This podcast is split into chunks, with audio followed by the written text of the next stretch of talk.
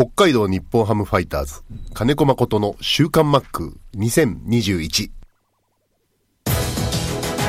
この時間は元気から始めます。総合リース業の中道リース株式会社の提供でお送りします。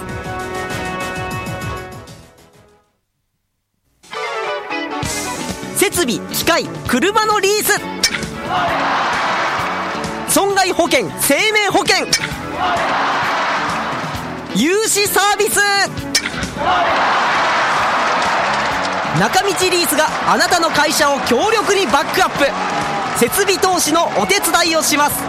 北一条東三丁目。中道リースは北海道日本ハムファイターズと三角山放送局を応援しています。週刊マックは札幌市西区のコミュニティ FM 三角山放送局が FM 76.2MHz でラジオ放送インターネットスマートフォンでもお送りしています。こんにちは安村麻里です。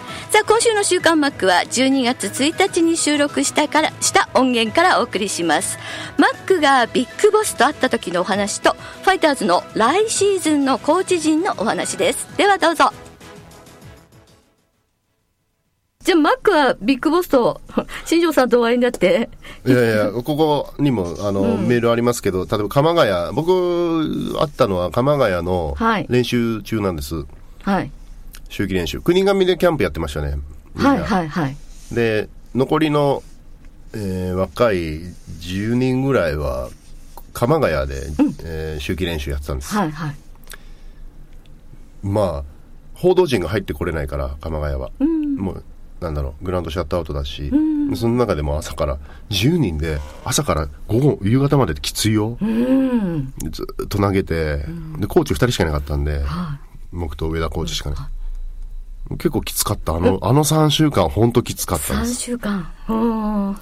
ほんで、えー最後の方に、えー新庄監督が現れまして、はい。で、そこかな、最初。結構話しましたよ。うん。これがね、なんだろう、心地いいというかね、あの、選手の時と距離感が、あー距離、距離感というか、僕、僕はどっちかって言ったら4つ上の先輩だったんで、そうですね。うん。なんだろう、すごく遠目にじゃないけど、選手の時は、出すけど、今回いろいろ話なんかも、すごくいろんなことを話してくれたり、聞いてくれたりもしましたし、うん。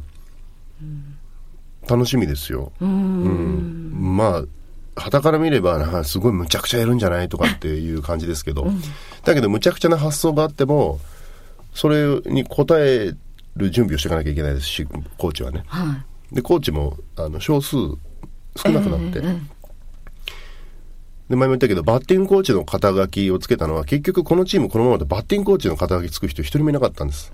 うーん。ああ、今回のコーチ陣で。うんはい。それでもいいんですけど、うん。でもまあまあ、あの、つついたって感じですね。ついたって感じです。マックのところに。うん、うん、うん、うん。で本当にあの技術の専門的な人間が欲しいならば多分呼んだんでしょうけどけど、うん。まあ、これも、えー一軍と二軍合わせて結局バッティングに関わるであろうコーチはトータルで6人いるんで、うーん。そうなんですね。これからいろんな話をうん。うん詰めていくような感じです。うんうんうん全員あのヘッドコーチの林さん含めてマックはもう全員もうよく分かってる方顔ぶれ、全員知ってまうんす。、ですね、うん。あとは稲田がはい新任なので、えやっぱり解説席から見てるのと、現場っていうのは想像を絶する違いがあるんですよ。えはいだからそういう意味で、あのサポート、うんそそれを遠慮なくサポートできるように、まあ、野手総合っていう肩書きも残してくれた感じですね。うんうんうんうんうんなるほど。だからいろんな人をサポート。うん。もちろん GM も、稲葉 GM も、あの札幌ドームとかではグラウンドで姿見るでしょうし、うん。で遠慮なく、えー特に左バッターはね、僕左バッターわからないんで、うん。あの感覚もは発想も全くないんで僕左脳しか使ってないんですね。だから右投げ右打ち。い 右脳右脳がお休みしてるうんでそういうのをあの遠慮なくできる環境じゃないですか。うんでねあのいきなりもともと札幌ドームっていうのは今ファイターズにいる選手で打ち損じてもホームランになるっていう選手いないから、はい。完璧に打ってもホームランにならないっていう人もいるし、なのに試合になるとツーボールノーストライクってなったらホホームラン打つようなスイングすんの。で結局詰まってショートフライとか、うん、だからそこの感覚を一回消してあげないとみんな。力入って大振りになるってこと？だから今年空振りも多かったですし三振も多かったですし。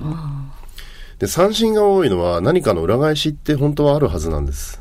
例えば出塁したいがためにやっぱりボールを待つことで結果三振が増えてしまうっていうのはこれ、えー2003年ヒルマン監督の最初の頃の2年間はそういう現象起きたんです。だけど逆にフォアボールの数も増えていった。今年増えてないから、ただ三振してるだけで、なんかもう考え方から技術以上に一軍の試合の場合はどうすれば一軍の試合に通用するバッティングが身につけられるのかっていうのは、もうはあのヤクルトとオリックス見てもらえばわかると思うんですけど、はやっぱり相手の先発の球数を稼ぐためにいやらしく打席を送ったりたとえアウトになっても、い。そうですね。見てる方は本当に粘ってるなって感じ。だから終盤、何か起きそうな気するでしょ、うん。うん。うん。でこれかつてはできてたんですってよく言われるんです。あうん、かつてはできてたんです。かつてはやってた選手ができてただけで、今選手変われば、かつての話なんか、もうどうでもいい話でしょ。だったら今の選手たちにそれをやっていかないと、あたら新たに、ブルブルブルブル振り回して、ただ入団してくるう選手が、バッと振る、振れるよっていうだけの選手が多いのは現状、現実。うんだからいつまでたってもセンターラインの脳みそを持った選手がなかなかいない。センターラインの脳みそ。センターラインの脳みそ。脳みそ。うんはい。野球 ID っていうか、はい。わかりやすく言うと？わかりやすく言うと、その相手のい、じゃなんだろうな、ひらめきもそうだし、ああ、守っ、二遊間を守る視覚とし素質と資質は違う。資質のある人がファイターズにはセンターラインの資質がある人がもしかしたらいないのかもしれない。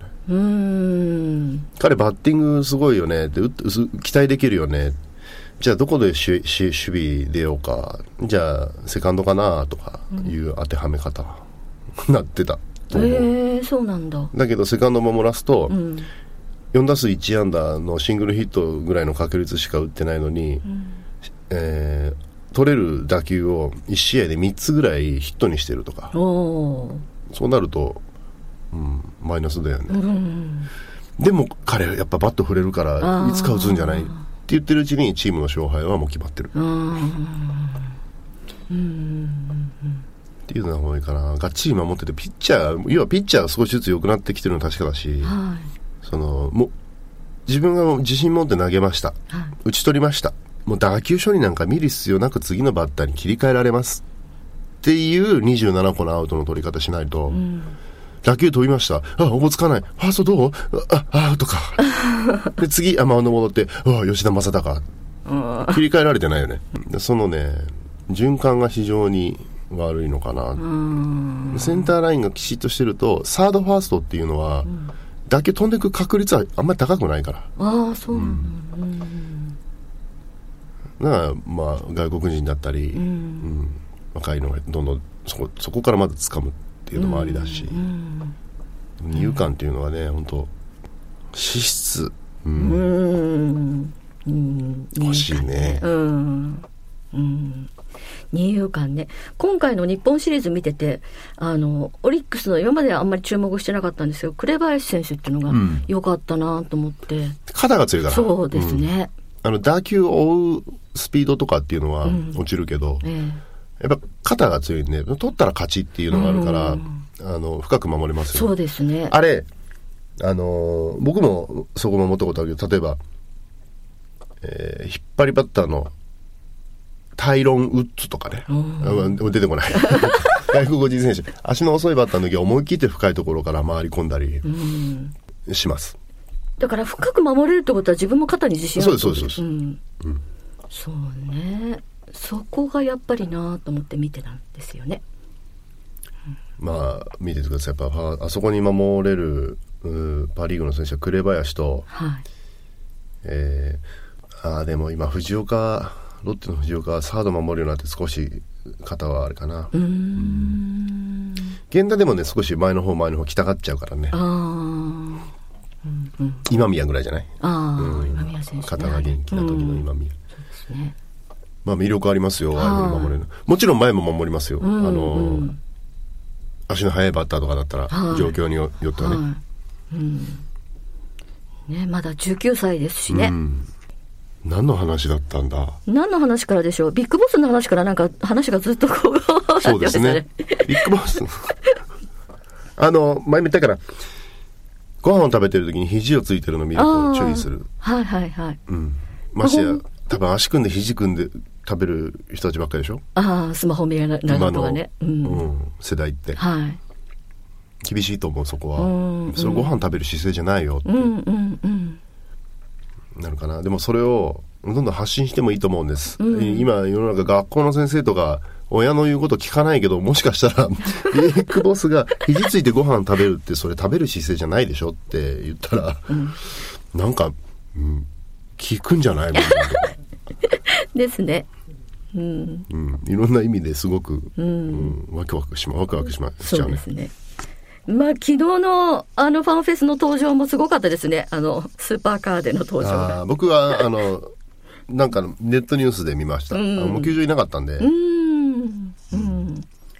どうやって出てくるのかな？内緒なんだよね、みんな。うん。昨日、まあ、僕とコンタコーチで、あの、ファンフェスの間に監督といろいろ1月までに冷たい話が、冷たいって、あの、突き詰めたい話があったから、居場所をか知りたかったの。ああどこにいるか、で、でまあ、マネージャーに聞いたら、いや、監督ね、明日、球場入ったら、あの、所在不明が、見つからないように。うんなると思うんだよね、っていうから、うんうん。えー、じゃあ何時に行けばいいんだろうって、お本来の集合時間から2時間早く球場入っ すごい。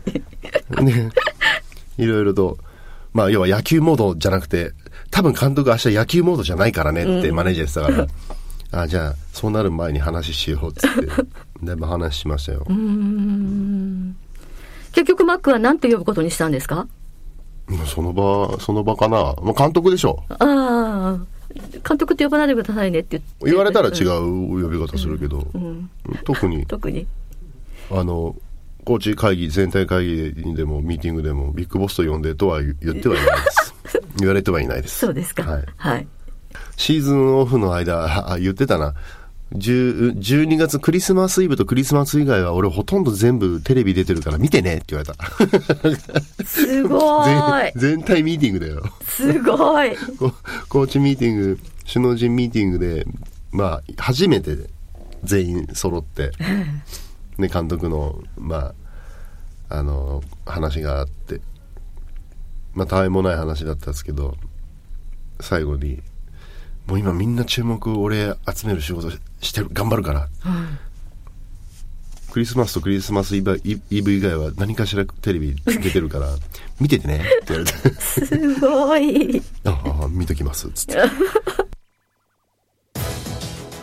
はい。ということで、12月1日の収録からお送りしましたけど、本当に毎日のように 新庄監督はテレビに出演しています。でも本当に注目を浴びています。いいことだと思いますよね。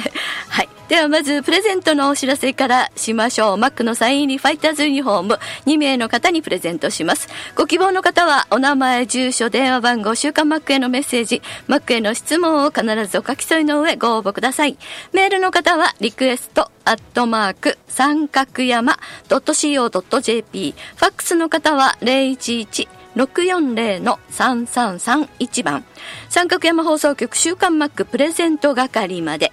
締め切りが12月20日、来週の月曜日に迫ってきました。必着になっています。当選者の発表は発送をもって返させていただきます。まあ今年のクリスマス、また、間に合わなかったら年末年始のビッグプレゼントになるんではないでしょうか。さあ、メッセージ今週もたくさん皆さんありがとうございます。マクロードさんです。侍ジャパンの再放送を見ましたよ。友達が感動したよ。見逃したの残念と言われてシュンとしていったんですが、週刊マックでマリさんから再放送の情報をもらえてよかったですということでね、本当に私もあの、見ました。しっかりと12日の日曜日。えー、鳥取のトットット、トト太郎さん、ありがとうございます。まあ、私もなんか柳田選手のところでうるっときましたけどね、脇腹を痛めて直前にどうなるかと思って、でも柳田選手は絶対出たいっていう思いがひしひしと伝わってきて、本当にいい、いい 番組でした。あっという間なんか2時間番組だったんですけど、まあ、間中断もありましたけどね。でも本当にあっという間でしたね。三重ママさんも先週教えていただいた侍たちの栄光野球日本代表金メダルへの8ヶ月を見ました。オリンピックの感動がよみがえり稲葉監督マッチマックコーチ陣の苦悩が伝わりました。ね、よかった見れてよかったです。みぽりんさんが、えー、見逃しちゃったんですね。マリさん。でも再放送教えてくれてよかったです。えー、一枚岩になれたジャパンチームが強かったです。さらにマリさん、マックと週刊マック888回に何かする約束を本当にしたんですか？お祝い事に興味がなかったマックなのにどういう心境の変化でしょう？めちゃめちゃ楽しみにしていますということです約束というよりもマックが一方的に言ったんです。なんかしようねって。なのでそこで私も「はい」っていうことでこれ約束になったんでしょうかね。まあでも多分忘れないと思います。マックのことなんで、えー、ラジオネームガンちゃんと誕生日が同じ関西人さんからも800回おめでとうございます。えー、そしてマックの褒めたい選手。最初にピッチャーの堀投手が出てきたのがなんだか嬉しかったです。そして名前が出てこない野手陣はちょっと寂しいです。ということでね。1000回まで続くことを期待しています。はい。そうですよね。そしてこちらがえー、こちらもマクローズさんですけれどもね。長寿番組の仲間入り。700回の時もそんなになったのね。としみじみ思っていましたが888回ががぜん楽しみになってきました。そしてこちらはえー、以前週刊マックツアーへ参加していた西めぐ改め成めぐめですということでお名前が変わったということでもしかしてご結婚でしょうか？めぐさんおめでとうございます。そうみたいですね。夫婦ともにって書いてくださってるので、よかったです。おめでとうございます。ビッグボスファンで来シーズンは甲子園まで遠征を計画中ということで、わ、もう本当に自由にね、旅行できるように来年になるといいですよね。そしてこちらは、久保地さんからもいただきました。週刊マック800回遅ればせながらおめでとうございます。先週800回だったんですね。頭にあったのにすっかり忘れちゃってごめんなさい。マックとマリさんが元気なうちは頑張って続けてください。800回、この数字を聞くと私も年を取りましたよ。メッセージ。みんな年取ってるので、久保地さんだけじゃないので大丈夫ですよ。そしてこちらが、えー、888回放送まであと1年半くらいだなと指折り数えている釧路町のサットですということでサットさんありがとうございます。週刊マック888回放送記念は何かな？北広島ボールパークの温泉に入りながらの放送かな？そうなるとマックとマリさんの婚約か？ドキドキというメッセージ。こんな企画は絶対通らないと思いますよ。まずはあの私が OK してもマックが絶対嫌だって言うと思います。うん、でもそう考えてみるとそうですね。1年半後っていうと北広島になってるわけですね。いやー楽しみですね。えー、船橋の有子さんからもいただいています。生収録の声格段に素敵でした。お二人とも楽しそうだなと思いました。ということでねありがとうございます。こちらは東北特派員さんからいただきました。来年の試合日程が発表されまして6月に楽天のお供で秋田と盛岡の試合が組まれています。盛岡出身の東北特派員としてはとても嬉しいですというメッセージですね。そうだったんですね。私またチェックしてないんですけど地方球場ももう全部。まあもうもちろん来年の日程載ってると思いますよね。はい。そして他の皆さんからもたくさんいただいています。本当にありがとうございます。週刊マック今年の放送は来週が最後になりますので来週も皆さんからのメッセージたくさんお待ちしています。